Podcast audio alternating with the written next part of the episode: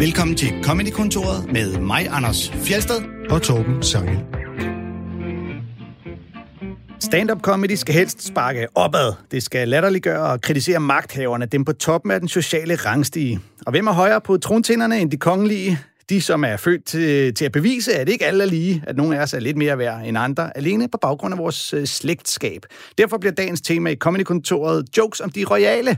Majestætsfornærmelser en masse, om man vil. Med mig i studiet i dag har jeg Martin Nørgaard. Velkommen til dig, Martin. Tusind tak, Anders. Og velkommen til Comedykontoret. Tak skal du have. Har du det godt? Ja, det synes jeg. Så lykkedes det endelig? Ja, det er jo dejligt. Nu ja. Har jeg for alle lov at se, hvor det er, du sidder og laver dit program. Hvor det er, vi optager Comedykontoret fra, ja. Her på Studiestræde i København. Vi har kørt nogle uger med gæster, der anbefalede shows. Men da Torben Sangels stressrelaterede orlov trækker lidt ud, så går vi tilbage til det gode gamle koncept med en enkelt gæst, hvis syn på comedy vi gerne vil lære lidt mere om. Det var skulle lige ved at gå i værsten i dag. Ja, det er jo spændende tider, ikke? Hvis man nyser en lille smule, så er man jo bange for, at man skal blive hjemme i 14 dage. En decideret... Ja. Altså, jeg vil sige, jeg nyser faktisk ikke så meget i dag. Det var værre i går og i forgårs, og jeg har fået taget en test, og den var negativ. Og det var simpelthen som i morges, du skrev, den er negativ, hvilket er utroligt positivt. Ja, det kan man sige. Ja. Det var det positive ved det. Ja. Nej, så nu er jeg her, og jeg har glædet mig, og det bliver hyggeligt. Mm. Og men inden vi sådan ligesom skal i gang med det hele, dit forhold til komik og så videre, så skal vi jo lige... Altså, de fleste kender dig jo, der nok som komikeren Sofie Fløgts kæreste. Ja. Men tror jeg. Du laver også selv stand-up. Ja. Du har været talentprisvinder til Comedygallaen. Ja. Vært på Nørgaards Netflix på Zulu. Ja. Du har lavet showet Indebrandt. Ja. Showet Hygge. Ja. Og været en del af Rage Against the Mainstream. Ja. Og så laver du satire på B3. Det er korrekt. Eller i hvert fald P3 podcast, ikke? P3 podcast. Ja. Og så laver du også podcasten Et ægte Par med din kollega og kæreste Sofie. Ja, som jo er hende, jeg også er kendt for at være kæreste med. Ja. Og så er vi ligesom tilbage. Så er vi tilbage. Ja. Er der noget, der mangler? Fik vi lige noget? Nej, altså så er jeg jo også en virkelig god elsker, og... så løber jeg jo 100 meter på 6,5 sekunder. Vi har haft Sofie med i Comedykontoret, så... Åh, satan. Ja, okay, det var... Hun sagde, du løber altså ikke 100 meter. Så. Nej. Du har været ghostwriter på Gonova. Ja, det er rigtigt. Ja, det skulle du næsten have nævnt som det første, ikke? Det var dit store gennembrud. Det var i hvert fald mit første job i branchen. Ja. Og det er vel ved at være... Nu er det jo ikke, fordi vi skal stå og flashe, hvor gamle vi er blevet. Men er det ikke snart, altså nu siger jeg noget, men er det ikke næsten 10 år siden? Jo, det er det. Fuck, man. Det var, og det ved vi jo, fordi at, jeg var den vært, du sad og skrev jokes til. Ja. Og jeg kan da huske, at det var lige den periode, hvor at, jeg blev far for anden gang. Så jeg har nogenlunde styr på, hvor gamle de unge er. Ja, men det er virkelig sjovt, ikke? Fordi, eller det ved jeg ikke, om det er sjovt, men det er jo børn, især mindre børn, der gør, at det går op for en, hvor sindssygt hurtigt tiden går. Ja. Altså, fordi jeg kan jo huske, at vi arbejdede på Nova, og du blev far for anden gang. Ja. Og nu nogle gange, når du lægger billeder på Instagram med din familie, så jeg kan jo slet ikke, fatter jo ikke, at dit mindste barn nu er jo ældre, end dit ældste barn var dengang. Ja, det er rigtigt. Og jeg forstår det ikke. Altså, forstår ikke, hvor... Det er fuldstændig vanvittigt. Ja. Og Majbrit Winge, jeg arbejdede sammen med, der kan du også huske, når hendes børn, hun havde tvillinger, når de kom ind på kontoret en gang imellem, de var med på arbejde. Mm. Det var jo så små børn, jo. De gik jo i 3. klasse eller sådan noget. Og nu er det sådan en stor... Nu ham den ene, han var sådan en stor, muskuløs 18-årig, 19-årig knægt. Han kunne banke os. Han kunne smadre os begge to. Det kunne hans far ikke. Nej. Jamen for helvede, mand. Vi er nogle gamle røvhuller. Ja, vi er sgu nogle gamle røvhuller. Jeg har spurgt dig de samme spørgsmål, som Torben og jeg plejer at stille, når vi har nye gæster i studiet. Ja. Hvad er det sjoveste nogensinde? Og der svarede jeg jo Anders Fjelsted. Ja, det er klart. Ja, det er klart. Og så sagde jeg, det er måske lidt meget. Ja. Begynder at spille mig igen, for det er det samme, der bliver nævnt. Hver uge. Du modsat, vi bliver også finde en lille bid, et klip, den stand-up-bid, der er den sjoveste. Og du er sådan et, hele første del af Jonathan Spangs Danmarks show er det sjoveste, der nogensinde er lavet. Okay, men må jeg knytte en kommentar til det? Vil du spille det først? Eller? Nej, knytte en kommentar. Okay, men det var fordi det er jo altid, jeg synes altid, det er svært at få stillet det der spørgsmål. Det er ligesom, når nogen siger, sig noget sjovt. Eller sådan noget. Min hjerne går altid baglås, når nogen siger, hvad er den sjoveste joke, du har hørt? Så kan jeg ikke huske nogen jokes. men jeg kan huske, da jeg så Jonathan Spangs Danmark, og det er ved at være nogle år gammel, men 2 år gammel eller sådan noget, 3 år gammel. Jeg kan bare huske, at jeg sådan havde den der følelse af, hold kæft, det er godt dansk show, det her. Og der er bare noget ved Jonathans måde at lave stand-up på, som er meget... Jeg synes, at den er meget international, men den er ikke så typisk i Danmark. Nej. Og jeg kan bare rigtig godt lide det. Det bed så bare fast, og det var et show, jeg så flere gange, fordi jeg synes, det var så godt. Okay. Vi kan jo af åbenlyse årsager ikke spille hele første del. Det kan vi alligevel ikke. Så, vi kan spille en lille bid. Den handler om dyresex, for det var lige på det tidspunkt, hvor der blev lavet en lov imod dyresex i Danmark. Ja. Kommer her. Så det, der er fedt at lave politisk i dag, det er, hvis man kan lave noget politik, der kan laves i en enkelt styrelse under et enkelt ministerie, og som ikke for alvor ændrer en skid ved samfundet. For det danske samfund er som et spil klodsmajor, der har kørt rigtig længe. Det er bare skide vigtigt, at de ikke styrter sammen, mens det er din tur. Og hvis man sådan der kan finde noget, der også interesserer danskerne en lille smule, så er der nogen, der gider hisse op over det på Facebook, så er det fuldstændig genialt. Det var derfor, for eksempel, vi fik sådan en lån om dyresex, som er sådan noget, du ved, hvor vi brugte et halvt år på at hisse os op over det. Nej, det er så klamt, ad. Og samtidig så slap vi for at tænke over, at de syriske flygtninge kom til dig og tættere på, så kunne vi ligesom bruge tiden sådan på noget lidt mere hyggeligt, som bare ad. Og så, du ved, så fik vi lån, og så betød det, puh. Og det ved jeg godt, man skal passe på med at sige højt, for jeg ved, der er nogle dyrefanatikere, der bliver rasende. Jeg formastede mig på et tidspunkt til at lave lidt sjov med det på Facebook, og det gik dårligt. Jeg synes egentlig selv, det var ret sjovt, jeg tog sådan et billede, hvor jeg står med sådan en lille hund på armen, og så står der, vi nyder de sidste 4 dage, inden Dan Jørgensens dumme lov træder i kraft.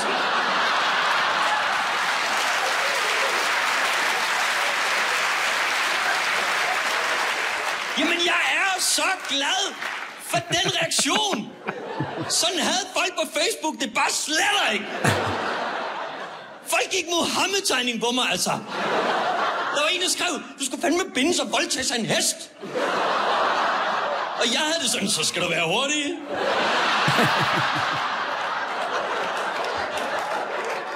Men altså, mit problem er, jeg vil jo gerne være en af de der mennesker med den der høje moral, som bliver så bestyrtet og forarvet, bare de tænker på, at nogen har sex med dyr. Mit problem er bare, hvis jeg tænker lige nu, at der er nogen, der boller dyr.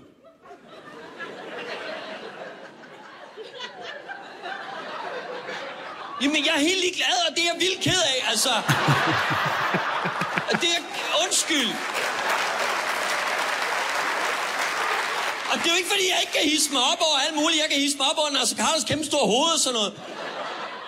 Jeg kan simpelthen ikke finde. Måske hvis det kom tæt på, Hvis jeg var ude at handle, for eksempel. Skulle have noget mysli. Og så kan jeg ikke nå at hylde med mysli. Fordi der er nogen, der boller nogle dyr lige her. Så tror jeg også, jeg ville have det sådan, nej! Nu skal vi have det forbud! Men nu fik vi jo forbud. Nu fik vi det, og dyrevennerne må jo være lykkelige. 13. maj træder loven i kraft.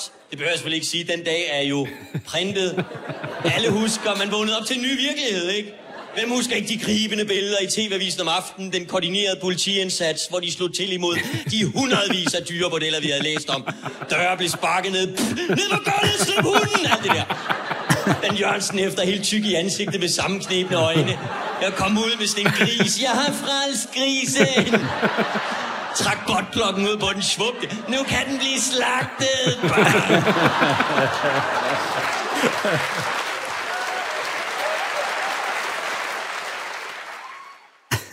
Ja.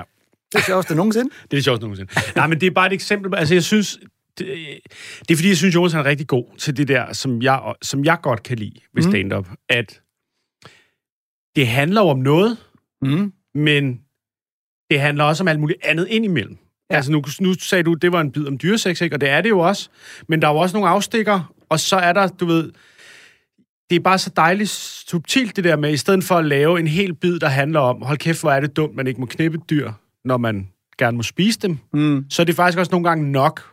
bare kamuflere den pointe, og så lige svirpe den ud til sidst. Ja. Fordi det er jo i virkeligheden det, der også sælger den rigtig meget for mig. Det er jo i hvert fald, hvis det var mig, der havde fundet, så ville det være det, der var ideen til at starte med, tror jeg. Det er det der med, hold kæft, hvor er det egentlig absurd, at nogen tager på vej over, at man må bolle dyr. Nå, hvad er det, vi ellers gør ved dem, ikke? Ja, og det er jo, man kan sige, det er jo ret aktuelt lige PT, hvor alle snakker om, hvor synd det er for de mink, vi slagter. Ja. Fordi hvis ikke vi havde slagtet dem nu, så kunne de få lov at vente lidt, før vi blev slagtet. Jamen, det er virkelig den samme joke, ikke? At det er jo sådan, at vi skal ikke aflive raske mink. Nej, vi skal vente, og så skal vi bruge deres skind som jakke, eller hvad? Jeg forstår ikke argumentet. Og i virkeligheden kunne det have været alle mulige klip for det show. Ja. Jeg synes bare, at han er god til... Han er god til at snakke om ting på en måde, hvor han tager ikke stilling, men han tager stilling. Altså, det er den der sådan Den der gode sådan mellemvej. Ja. Fordi nogle gange kan det også være sjovt at tage et emne, og så tage markant stilling. Mm. Men andre gange er det jo federe, hvis du sådan kan finde sådan på den ene på den anden side. Ja, du kan argumentere for begge sider. Ja, ja. Og ja, det synes jeg også, han er god til. Jeg synes bare, ja, jeg synes, det var et godt show. Altså hele, man kan jo sige, hele hans netop dyresex-lovgivning er jo nærmest en afstikker af en større snak, som man hører i starten, der handler om det der med, hvordan vores politikere ikke tør lave de, du ved, omsiggribende, gennemgående reformer, ja, fordi at, jeg elsker den formulering, han siger, at politik i Danmark er ligesom spille klods med jord. Ja. Det gælder bare ham, ikke var den idiot, der vælter hele læsset, ja, når det er din tur, ikke? Ja. Og det er jo derfor, man aldrig får lavet andet end sådan nogle små symbolske lovgivninger som det her, ja, som jo, som man sagde, var 13. maj, hvilket er min fødselsdag. Og rigtig ærgerlig følelse, skal jeg jo få det her. Ja, skal man finde noget andet at bruge sin tid på, ikke? Der er altid et stort spænd mellem de der freaks, der går amok over ting, som komikere skriver på Facebook, og så det publikum, der sidder i salen, der jo altid er på komikernes side i de her diskussioner. Det er altid sjovt at høre, hvordan... Det kan man høre mange komikere, der laver den der. Så skrev der på Facebook, så er der nogen, der bliver sure, og alle i salen er bare... Så er nogle idioter, der bliver sure over det. Ja. Lige i det der tilfælde er det jo så rigtigt. Jo. Jeg kan huske det der opslag. Ja.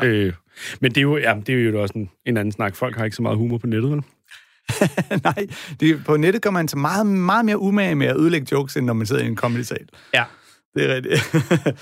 Så, men der var også noget i hele den bid med det her med, at netop, altså det der hykleri, at selve misbrug af dyr er jo dækket ind under en gældende lovgivning, der allerede er der. Ja. Så, ja. Nå, men jeg synes, der er også, jeg tror også, hvad er det, Torben Chris har også haft en dyreseksbid på tidspunkt. Der er mange gode stand-up-bider om, hvor fjollet den lov det er.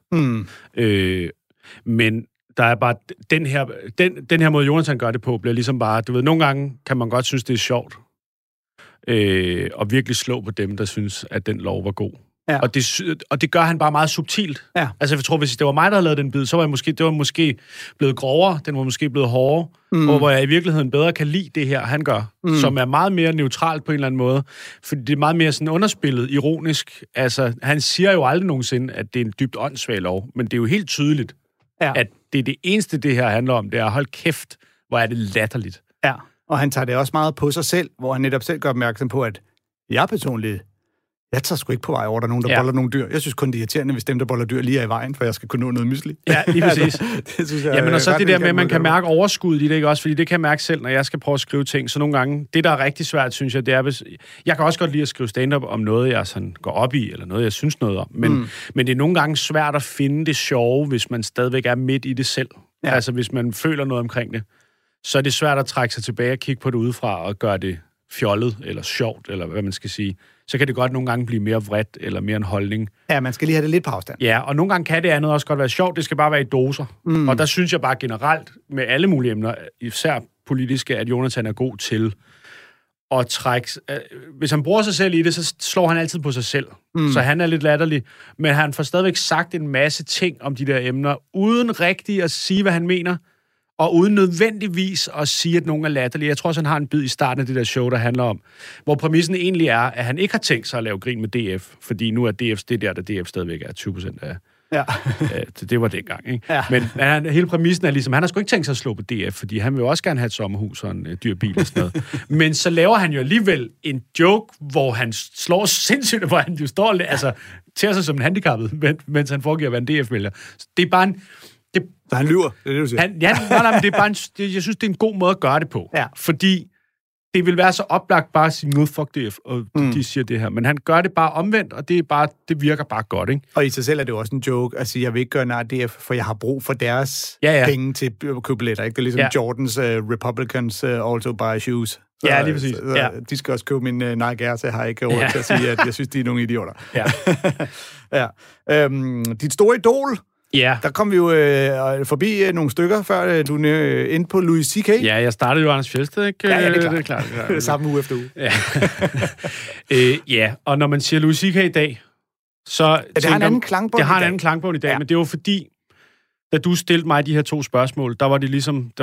Jeg havde svært ved at vælge, sådan, hvem skal vælges til hvad. Ja, du nævnte først også Bill Burr. Adolf Hitler nævnte men Bill Burr, og, yeah. Og så kom vi alligevel over på Louis C.K. Ja, men det er fordi, når nogen man snakker om Louis C.K., så er man nødt til at nævne, ja, han er også kendt for nogle andre ting nu, end bare at være sjov. Ja. Og det tror jeg, vi alle sammen ville ønske, han ikke var kendt for. Ja. Jeg tror, vi alle sammen ville ønske, han ikke havde siddet ordineret over for damer, ja. Og at der ikke var alt det der lort. Og jeg er ikke fan af den del af ham. Nej. Men man kan bare ikke komme udenom, at når du spørger mig om sådan...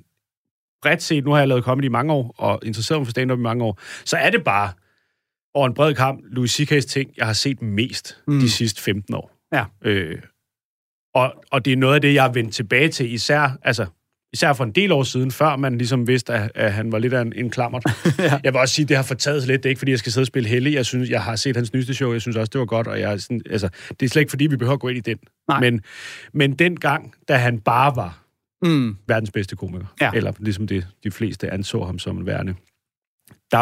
Der var det noget, jeg så hele tiden, Louis C.K. Ja. Det var, der var også et tidspunkt, hvor han også netop blev hævet frem, som, du ved, hvor feminister sagde til det her, det er sådan en stand-up-komiker bør være, og det kom de jo så lidt til at æde. Men det, der er sjovt ved hele det, ikke, det er, at når du så ser hans... Fordi da skandalen så kommer frem, okay, han er faktisk lidt klam, og han har gjort nogle åndssvage ting, så...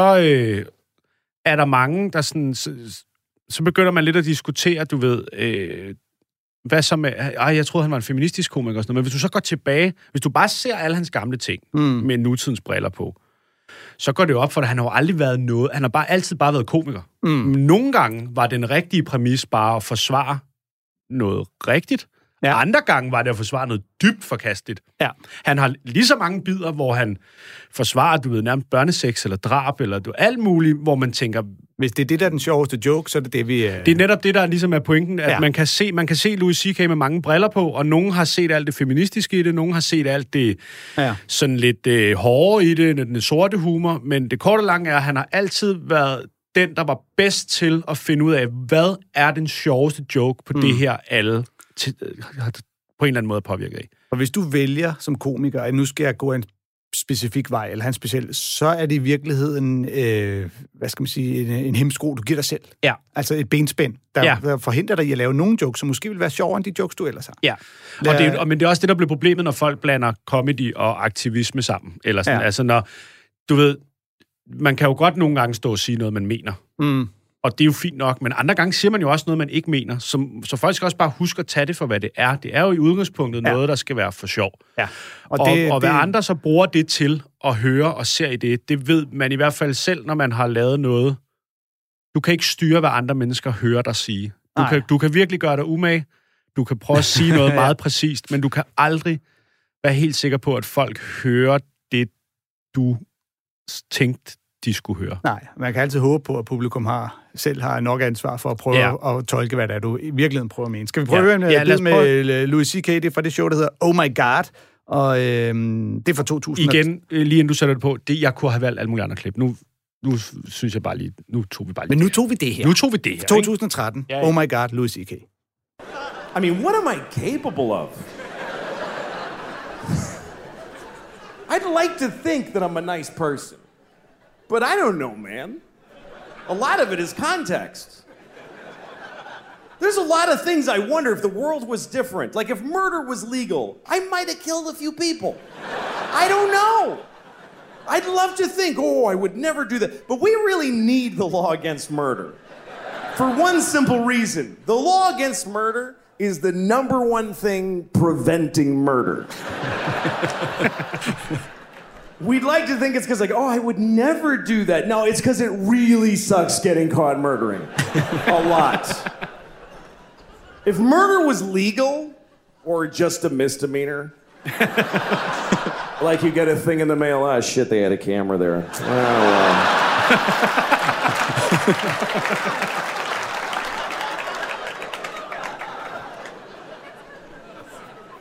If murder was legal, there would be so much murder. Regular people would murder. Murderers would murder even more. And then really nice, sweet people would murder a few people. But nobody would murder no people. You wouldn't trust somebody who didn't murder. If murder was legal, you wouldn't like them. I never killed anybody. Okay, nice meeting you. Ugh. What a creep. I mean, not even a hooker. Live a life. What's wrong with that guy? He's like a Mormon or some shit. I hate those guys. I think he's nice. Shut up, Janet. It would just... If murder was legal, there would be a lot of murder. Children would behave very differently. Because mostly parents would be murdering their own kids. That's mostly what would happen if murder was legal. You'd be, you know, you go to a mall, there'd be like 8 different moms in the mall just, I told you to stop it! You didn't listen to me! Just... There'd be just, you'd be stepping over dead kids. It would be like a new problem. You have to clean up your kids when you kill them, because it's gross.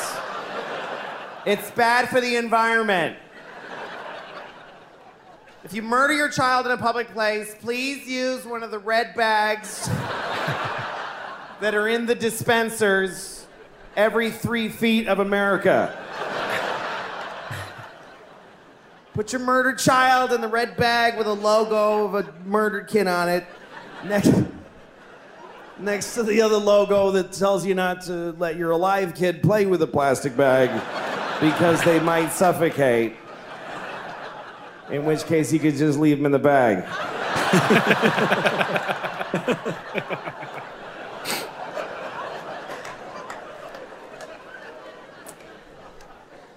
That is a whole bunch of horrible thoughts right in a row. Right in a row. Oh, ja.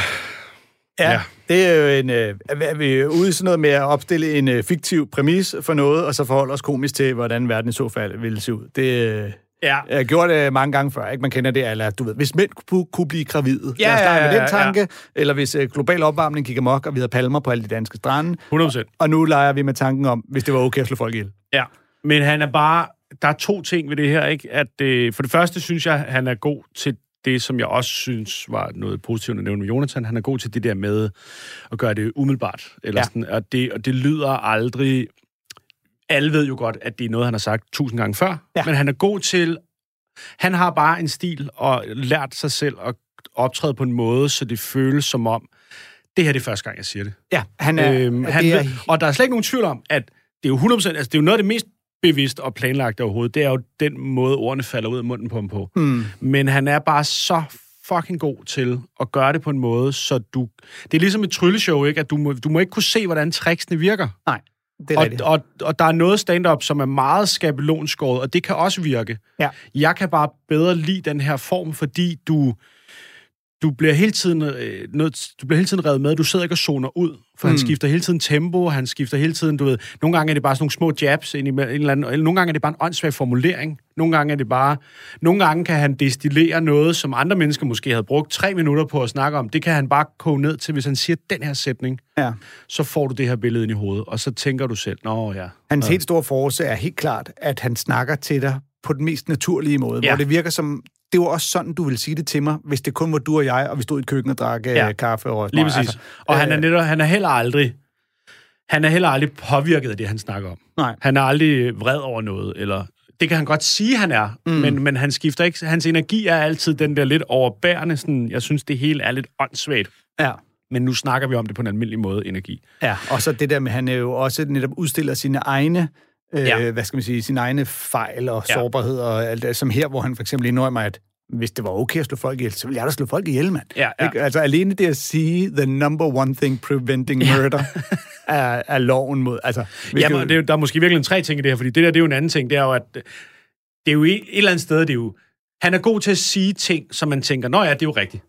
Også selvom det jo ikke nødvendigvis er det. Mm. Altså, fordi hvis man lige sådan... du skal dissekere ting, så er der jo sikkert også mange af os, der ikke vil slå nogen ihjel. Ja, men jeg tror, der vil være rigtig mange, der bliver slået ihjel. Men det er det, der er jo 100% noget rigtigt i det. Ja. Men han er bare god til det der, og det er jo også, jeg kunne også have valgt Bill Burr til det her, det synes jeg også. Han er også en af dem, der er gode til det der med at tage en i går så en forkert holdning, eller en forkert tanke, eller noget, man som samfund sådan ser som en forkert måde at tænke på. Tag den og argumentere for, hvorfor det egentlig er rigtigt, eller hvorfor det giver mening. Ja, også selvom det ikke er hans rigtige holdning. Det er bare en sjov øvelse, det er bare en sjov ting at gøre, hvis du er god til det. Det er fedt det der med at få en hel sal til at sidde og tænke, Gud, ja, det er jo, Gud, ja. Det er jo rigtigt. Vi vil jo alle sammen slå hinanden ihjel. Ja, og det skal ikke, hvis han så holder det op mod den Jonathan-bid, vi lige hørte, hvor man tænker, selvom det ikke er forbudt at bolddyr, så er det jo nærmest... Altså, hvor mange stopper med at bolddyr, som gør det nu, som stopper, fordi nu er det forbudt. Altså, når du sidder hjemme i stuen med din hund, så bliver det ikke sådan, nej, så nu må jeg ikke bolde dig længere, så nu holder jeg op med det. Men det der med, at hvis man... Altså, man indførte jo loven mod at slå hinanden ihjel, fordi det begyndte at være et problem i det vilde vesten. Men det må have været et problem indtil for ganske nylig.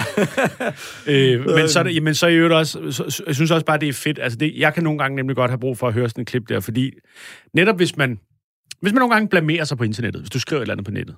Det sker jo. Folk bliver altid sure. Ja. Der er altid nogen, der skal fortælle dig, hvad der er sjovt, hvad der ikke er sjovt. Der er altid ham der i midt-50'erne, der siger, hvem fanden du?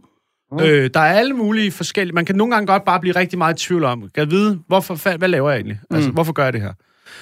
Og så synes jeg bare, det er rart nogle gange at blive mindet om, at det fede ved at få lov at være stand-up-komiker, det er jo, at man netop kan få lov til at sige de der ting, andre mennesker ikke må sige. Ja. Og det gør ikke noget, at du går op og siger noget, der er dybt forkasteligt. Det skal bare også være sjovt. Ja. Men så længe det er det, så har du faktisk frie tøjler. Ja. Så alt det der med at sidde og begynde at bekymre sig om, du ved, er det her nu også den rigtige pointe, og er det nu, må man nu godt sige det? Fuck det. Hvis du kan gøre det sjovt, så må du sige lige, hvad du har lyst til, og du må argumentere for lige, hvad du har lyst til, fordi det er bare for sjov.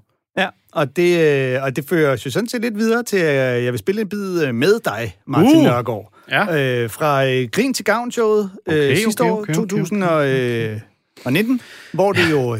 Reelt set snakker om og det der med at sige, hvad man er ved at holde tonen i debatten. Ja, okay. Den kommer her. Okay. Hej! Nu skal vi lige snakke om det, jeg tror er det største problem i samfundet lige nu, og det er tonen i debatten. Største overhovedet. Der skal gøres noget ved tonen i debatten lige nu. Den er slet ikke hård nok. Altså, det kan blive meget vildere, og det skal være meget vildere, for ellers så går det fuldstændig galt. I kunne bare se under valgkampen i sommer, ikke? Den eneste grund til, at ham der, den racistiske Mr. Potato Head, han fik så meget taletid, det var fordi, han var den eneste, der puttede farve på sproget, når han talte. Altså, det man hørte sgu efter, når han snakkede. Alle de andre politikere, det var røvkedeligt, som det altid har været, ikke? Det var altid sådan noget procenter. Og så står der bare sådan en smeltet Kim Larsen-voksduk lige herovre. Man råber, dræb perkerne! Det skal jeg lige se, det der. Lad lige være med at skifte væk, faktisk. Jeg skal lige se, hvor det der ender. Tak. Hvis alle havde talt lige så grimt som ham, så var der ingen, der havde hørt, hvad han sagde. Hvis standardtonen i debatten bare var sådan noget med, at man bare tunede ind på debatten, og så stod de alle sammen bare, hold nu kæft, Lars, din forpulede lort, det låder. Hvad sagde du? Din skaldede bøskal, skal der bare på hovedet. Undskyld, doktor underlæb, hvad var spørgsmålet? Stil igen, kom. Hvad sagde du? Skat. Hvad jeg mener om skat? Nu skal du høre, hvad jeg mener om skat. Det er ligesom AIDS, det hele går til nærerne. Haha, boldflip! Så lytter man. Jeg forstår ikke, man ikke må tale grimt. Jeg er pisselig glad. Når folk taler grimt, jeg hører det slet ikke. Det ryger lige ind af det ene øre, ud af det andet. Altså, du kan ikke sove mine følelser. Du skal ikke opføre dig grimt. Det skal du ikke. Men det der, hvordan folk taler... Fuck, jeg er ligeglad, altså. Jeg taler selv grimt hele tiden. Jeg hører det ikke selv overhovedet. Og nogle gange så glemmer jeg, at det ikke er sådan, andre mennesker fungerer. Og så skriver de til mig på internettet sådan... Ej, du kan da ikke bare tillade dig at kalde folk, du er uenig med, for idiot. Det kan jeg da sagtens. Hvad skulle jeg ellers kalde dem? Det er da det perfekte ord til lige præcis den situation, faktisk. Hvis jeg har en holdning, så er det fordi, jeg mener, det er den rigtige holdning at have. Og hvis du så har den stik modsatte holdning, så er du en idiot, jo. Hvad er det, du ikke forstår? Er du idiot?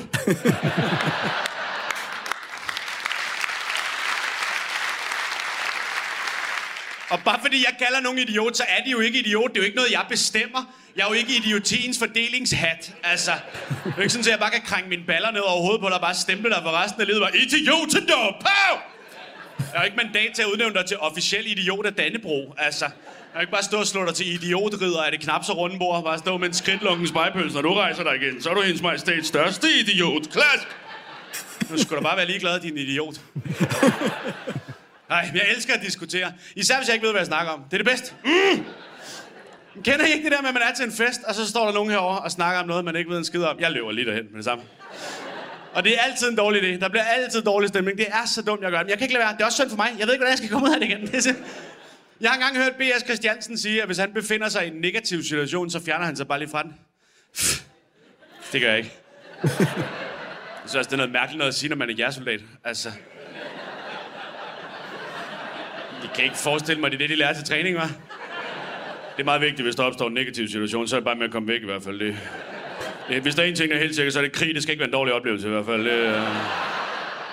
Så tager man bare benene på nakken, det er i hvert fald helt sikkert. Jeg fjerner mig sgu da ikke fra en negativ situation. Hvis jeg kan mærke, at jeg står midt i en diskussion, jeg kommer til at tabe, enten fordi jeg ikke har ret, eller fordi jeg ikke får lov at få det, så går jeg da ikke væk. Så tager jeg da bare min retoriske fældspade, bare graver hullet endnu dybere, og så bare op med nogle sandsække, og så holder jeg bare maskingeværet kørende hele tiden. Illuminati findes! Kvinder og børn flygter bare. Ja, bare løb, jeg skal nok ofre mig. Hawaii pizza er den bedste pizza. Og den skal spises med bestik på!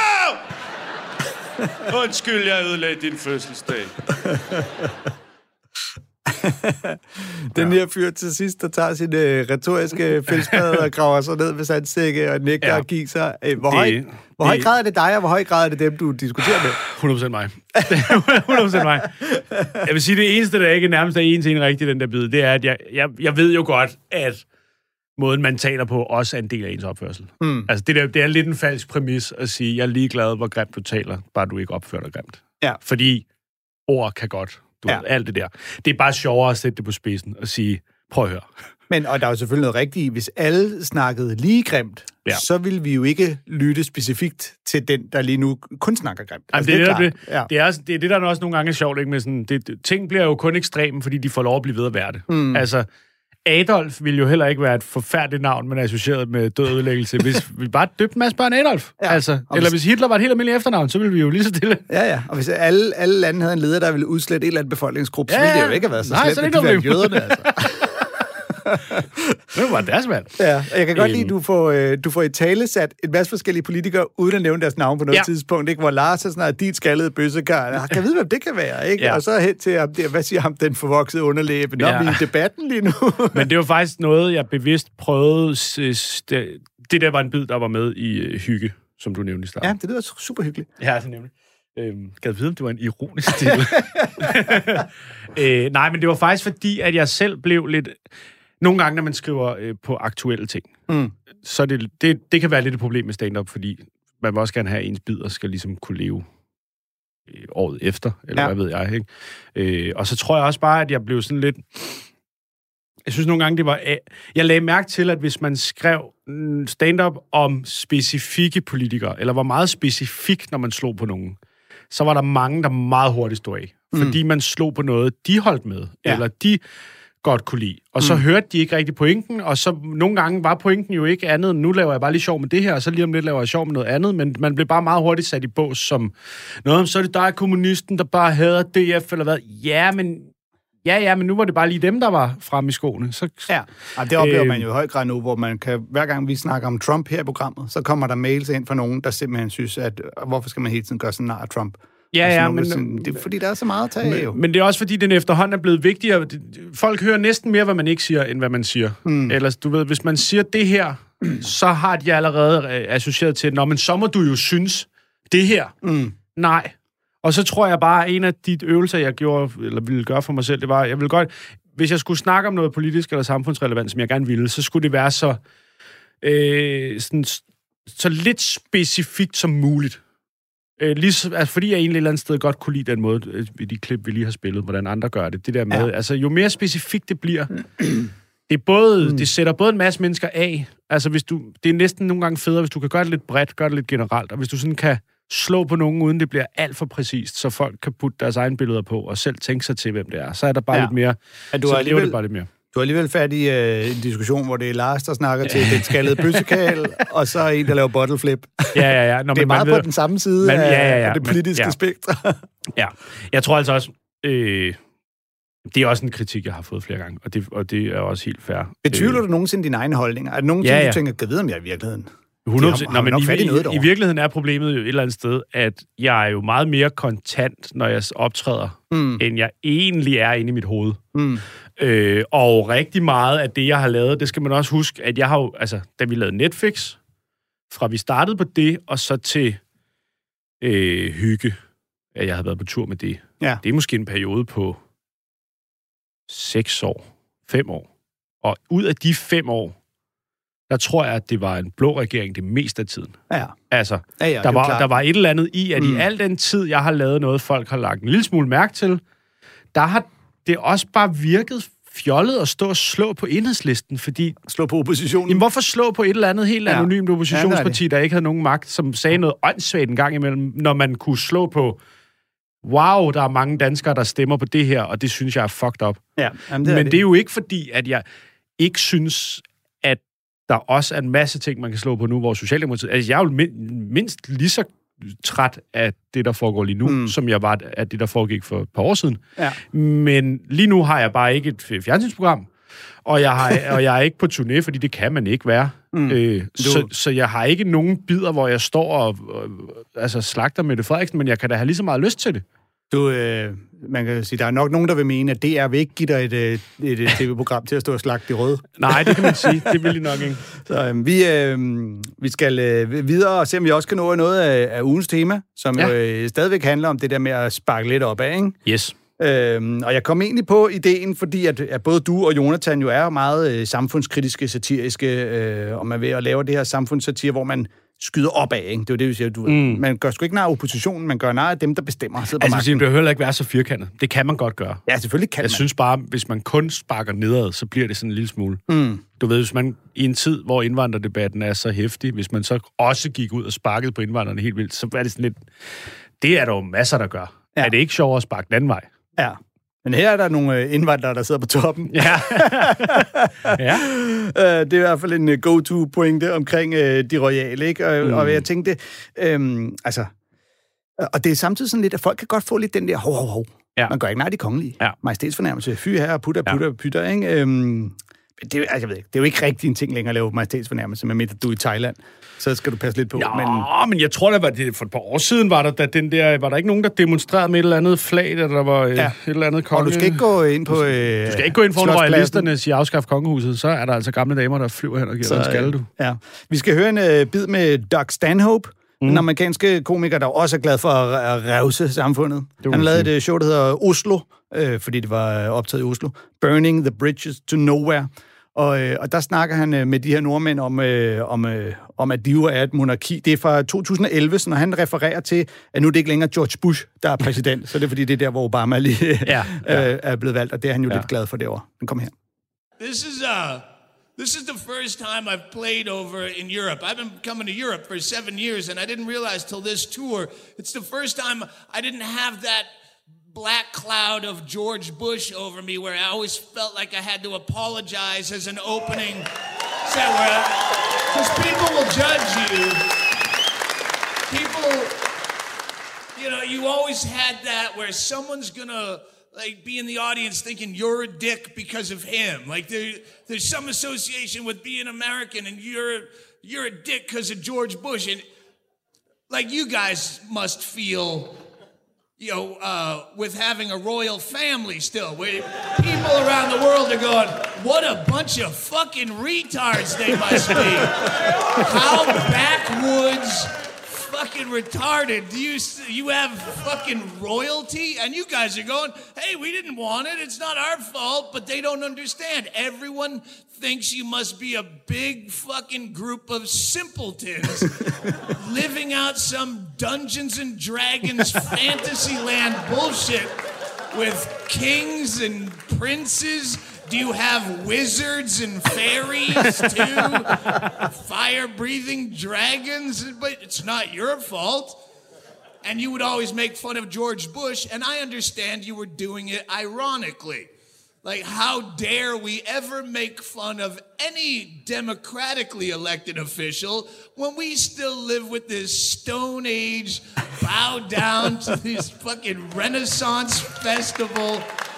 They're a superior bloodline to you, you boot-licking fucking supplicants. Are you joking?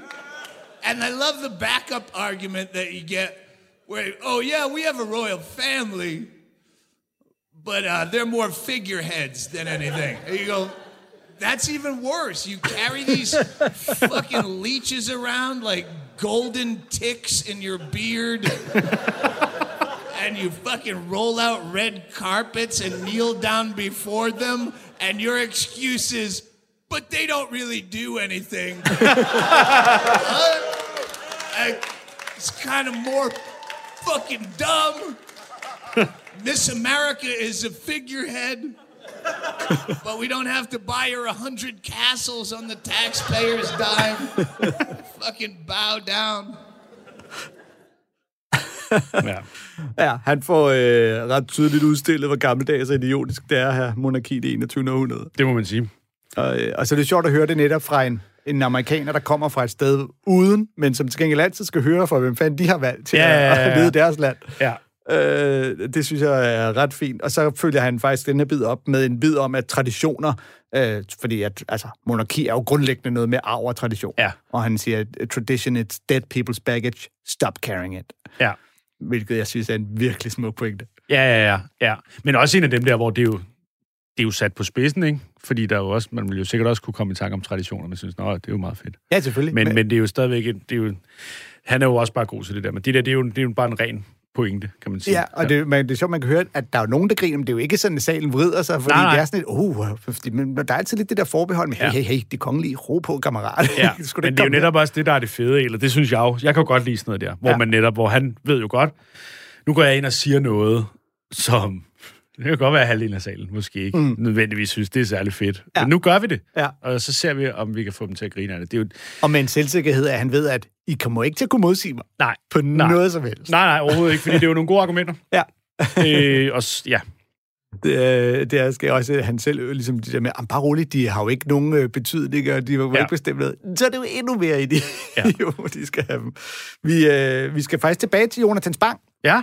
Fordi når det handler om jokes om de kongelige, så er det svært at komme udenom, at han til dronning Margrethes 75-års fødselsdag fik lov at optræde til hendes store fødselsdagsfest i 2015. Og der skal vi lige høre en lille bid fra det show, hvor han har lige snakket om, hvordan nogle af argumenterne for monarki, der er et af dem, er jo, at det er godt for økonomien. Og det er der, vi kommer ind lige her. De fleste er enige om, at det godt kan betale sig at have et monarki. Pengene kommer ind alene i turistindtægter, og det tror jeg godt på. Men jeg ved ikke, hvordan man laver udregningen. Men det er vel som med det meste økonomi bare et spørgsmål om at tro nok på det. Jeg ved ikke rigtig, hvordan det fungerer. Man klipper en snor over ude i et outletcenter i Ringsted. Det hører de om nede i Belgien. Ring i vandet. Butterfly-effekten. Jeg tror, vi alle sammen ved, hvor jeg er på vej hen. Folk vil i hvert fald rigtig gerne have soldater med sjove bjørnehatte, der skiftes til at stå inde i en stor blyant. Nej, lad mig være seriøs et øjeblik. Jeg ved, at der sidder tyske børnefamilier netop nu og taler om, hvor går sommerferien hen. Så foreslår datteren måske, hvad med den franske riviera? Der skal jeg fra igen. Nej, det er jo ikke et monarki. Skulle jeg tilbringe min sommerferie i en republik? Jeg tror det ikke. Så vil jeg hellere på camping ved Bjerre Strand med dårlig dansk sommervejr, elendig service og et prisniveau på pølsemix, du slet ikke kan forestille dig. Det er trods alt et land med en form for symbolsk enevældig styresystem. Selvfølgelig er kongefamilien en god forretning. Jeg tror, dronningen skal passe på, at det ikke bliver for god en forretning. Så kan man risikere, at Bjarne Corydon hører om det og forsøger at sælge kongehuset til Goldman Sachs.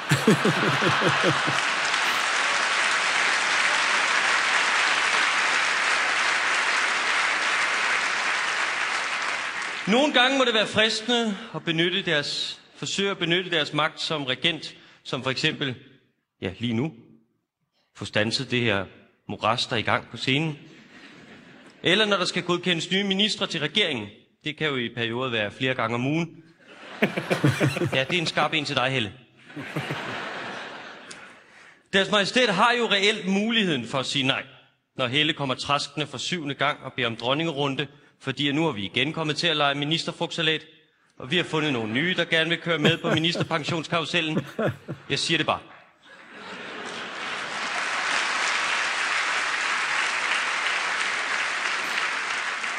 Jeg vil ikke fratage majestæten noget, men jeg mener, at Henrik burde være konge. Sådan har jeg det. Ja.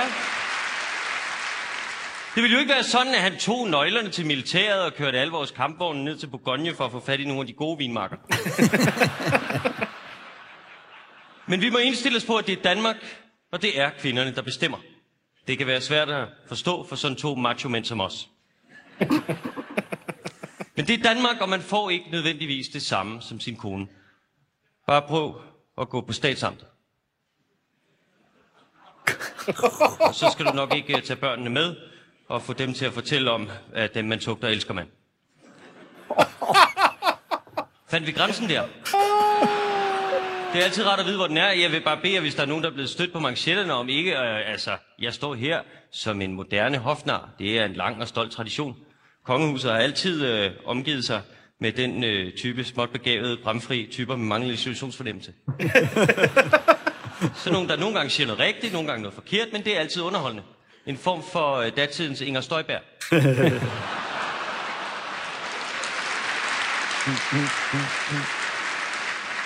Jeg elsker kongefamilien. Det kører for jer. I har stor opbakning i befolkningen. I er hævet over loven, og I får millioner af kroner hvert år, som I kan bruge, som I vil. Mig bekendt er det kun jer og Levankovic-familien, der har den særordning.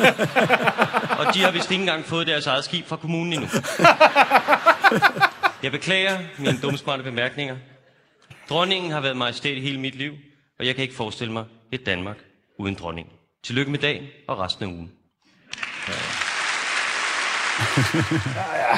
Så gør han det simpelthen, mens de sidder på forreste række, ikke? Og, jamen, det er jo det, der gør det lige lidt federe, ikke? Børnene og børnebørnene, og så alle politikerne sidder så på rækkerne bagved. Ja.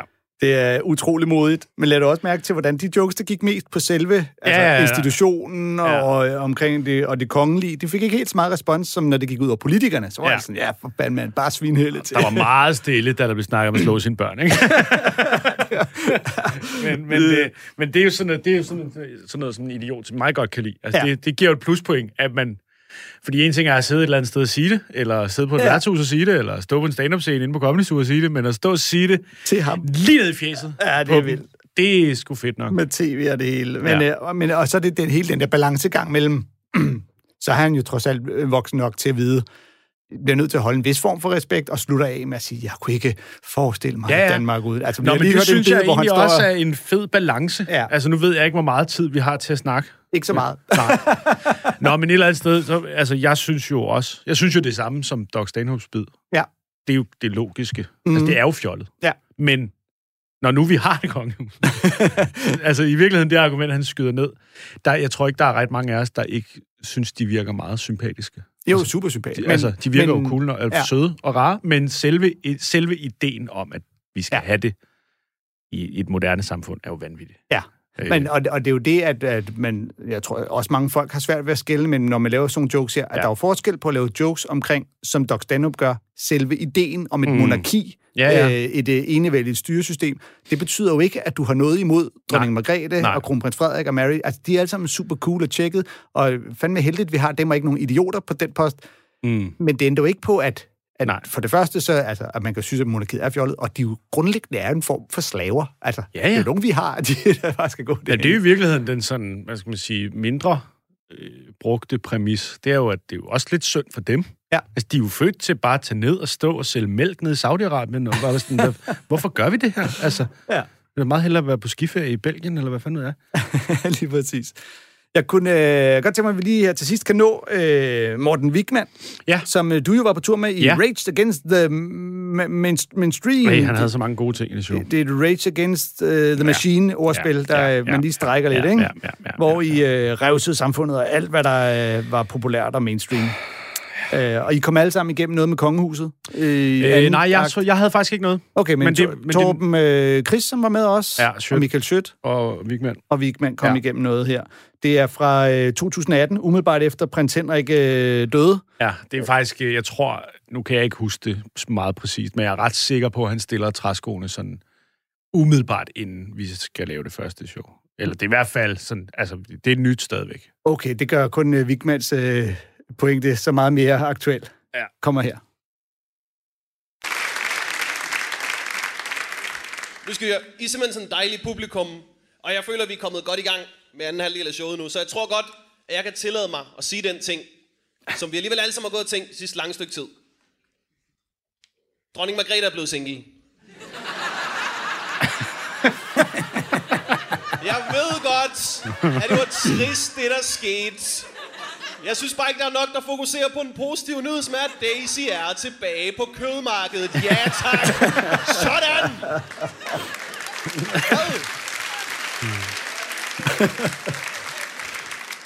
Jeg skulle faktisk på Torbens hold. Jeg synes, det er synd for de kongelige der. Det synes jeg også, fordi jeg har lige hørt noget rigtig godt argument for, hvorfor det er, at vi skal have et kongehus. Sådan der kan man diskutere det med folk, så det er altid det samme, man får at vide. Så det er altid sådan noget, at vi kan jo ikke afskaffe kongehuset. Nej, det kan vi jo ikke. Det er jo en del af vores historie. Og man tænker altid, ja, det er det også, hvis vi afskaffer det. Ret mig, hvis jeg tager fejl, men der er ikke noget, der er mere historisk end ting, der ikke findes længere. Hvad er det næste argument? Det er det der, jamen, du skal tænke på kongehuset. De lokker jo faktisk rigtig mange turister til, så vi tjener faktisk rigtig mange penge på dem. Og man er sådan lidt, okay, nu leger vi, at det er rigtigt. Nu siger vi, at dronning Margrethe er det nye Eiffeltårn, som alle gerne vil op i. Lad os sige, det passer. Kan du så stadigvæk ikke selv se, at det er et dårligt argument? Og bare være sådan et, ja, jeg ved da godt, det er forkert, men vi kan jo tjene penge på det. Jeg er ret sikker på, at cirka sammensætning er kommet ud af munden på bankrøver og slavehandlere og Nick og Jay. Det er jo ikke et godt argument. Hvad? Så er der det tredje argument, det er altid det der, det er så hyggeligt. Det er så hyggeligt at have et kongehus. Nej, hygge. Og jeg vil faktisk være der at sige, det er det bedste af argumenterne. Det er det. Jeg synes også, det er hyggeligt at have et kongehus. Jeg synes bare ikke, det er statens opgave at sørge for, at vi hygger os. Lige med hygge, der er jeg sgu ret liberal, altså. Jeg vil gå så langt som at sige, at enhver er sin egen hygges smed.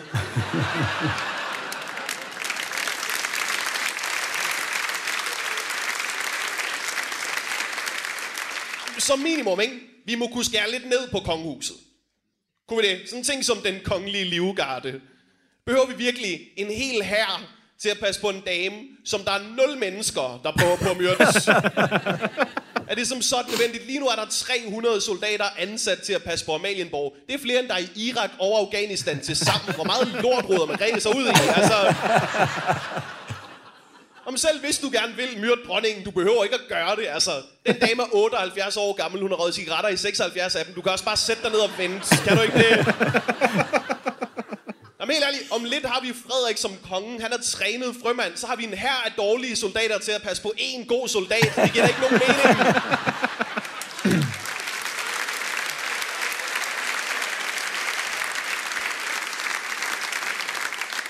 Og helt oprigtigt, ikke? Hvis der var nogen, der prøvede at myrde dronning Margrethe, ville livgarden virkelig gøre en kæmpe forskel? Den her hårde af fætter BR-wannabes, vi har rendende til at se dumme ud nytårsaften, er det dem, der skal komme rendende og redde dagen, mand? Det er den mest nytteløse herre i galaksen. Det er det. Der er ikke engang nogen særlige krav for at komme ind i livgarden. Du skal være over 1,75 høj, det er det. Prøv at undersøge sagen, ikke?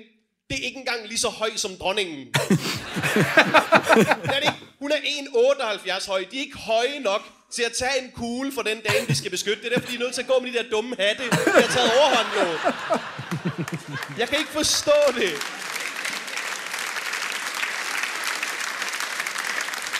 Okay, her er det afgørende argument, ikke? Til hvorfor livgarden er nytteløs. Hver fredag marcherer den kongelige livgarde rundt i vores hovedstad, skarpt bevæbnet med trommer og fløjter. Fordi hvis der er nogen, der angriber København, så skal det have et fedt soundtrack. Det er det nødt til. Men det vilde er, de går ikke alene rundt, fordi foran deres optog er der 2 politibetjente, og bag ved deres optog er der 2 politibetjente, og i midten af deres optog er der 2 politibetjente. Hvis din herre har brug for politibeskyttelse, så er det en fucking lorte her, mand. Ja, det er en stærk fed. Ja, altså, man kan sige, at livgarden ligner fætter BR og har politibeskyttelse, når de marcherer gennem gaderne, er ikke... det der folk, der snakker om før, jeg ved, Vivl har lavet noget lignende for mange år siden, men der er ikke nogen, der har lavet det på den der måde. Ikke med samme indignation som Vikman. Og så elsker jeg tanken om, at de er nødt til at have hattene på for at være høje nok til at dække dronningen. Nå, men han er i virkeligheden rigtig god til nogle gange at finde, du ved... Argumenter, der ikke... Det er jo ikke rigtigt. Men det er jo en god forklaring. Altså, ja, det er jo et godt billede. Du køber argumenterne, selvom du ved, det er noget lort. Ja. Så, han er vildt god til at få øje på alle de der detaljer. Ja. Man kan altid angribe argumenterne for at beholde monarkiet, fordi der er ikke nogen rationelle argumenter for at have det stadigvæk. Og det er jo det, som comedy i høj grad gør. Det er at angribe der, hvor det pludselig er følelsesbetonet, fordi... at som komiker går man rationelt til værks. Hvis det ikke er rationelt, så kan vi... Det er også derfor, man hader på religion og alt det der gøjl, fordi hey, det er noget, der handler om tro. Det kan vi ikke... Det er irrationelt. Mm. Så vi er nået til vejs ende med Comedykontoret, og fik også lige lavet noget lidt majestætsfornærmelse undervejs. Yeah. Jeg tror stadig, at Daisy er på kødmarkedet. Ja, det er jo ikke majestætsfornærmelse. Han siger jo indirekte, at det er en ære at få lov at score hende. Eller, hun, altså, det er jo bare... Ja. Det vil sige, det modsatte af en majestætsfornærmelse. Tusind tak, fordi du kom, Martin. Jamen, tak, fordi jeg måtte være med. Det var en stor fornøjelse at have dig. Og så ellers bare på genhør næste uge, når vi er tilbage med mere Comedykontoret.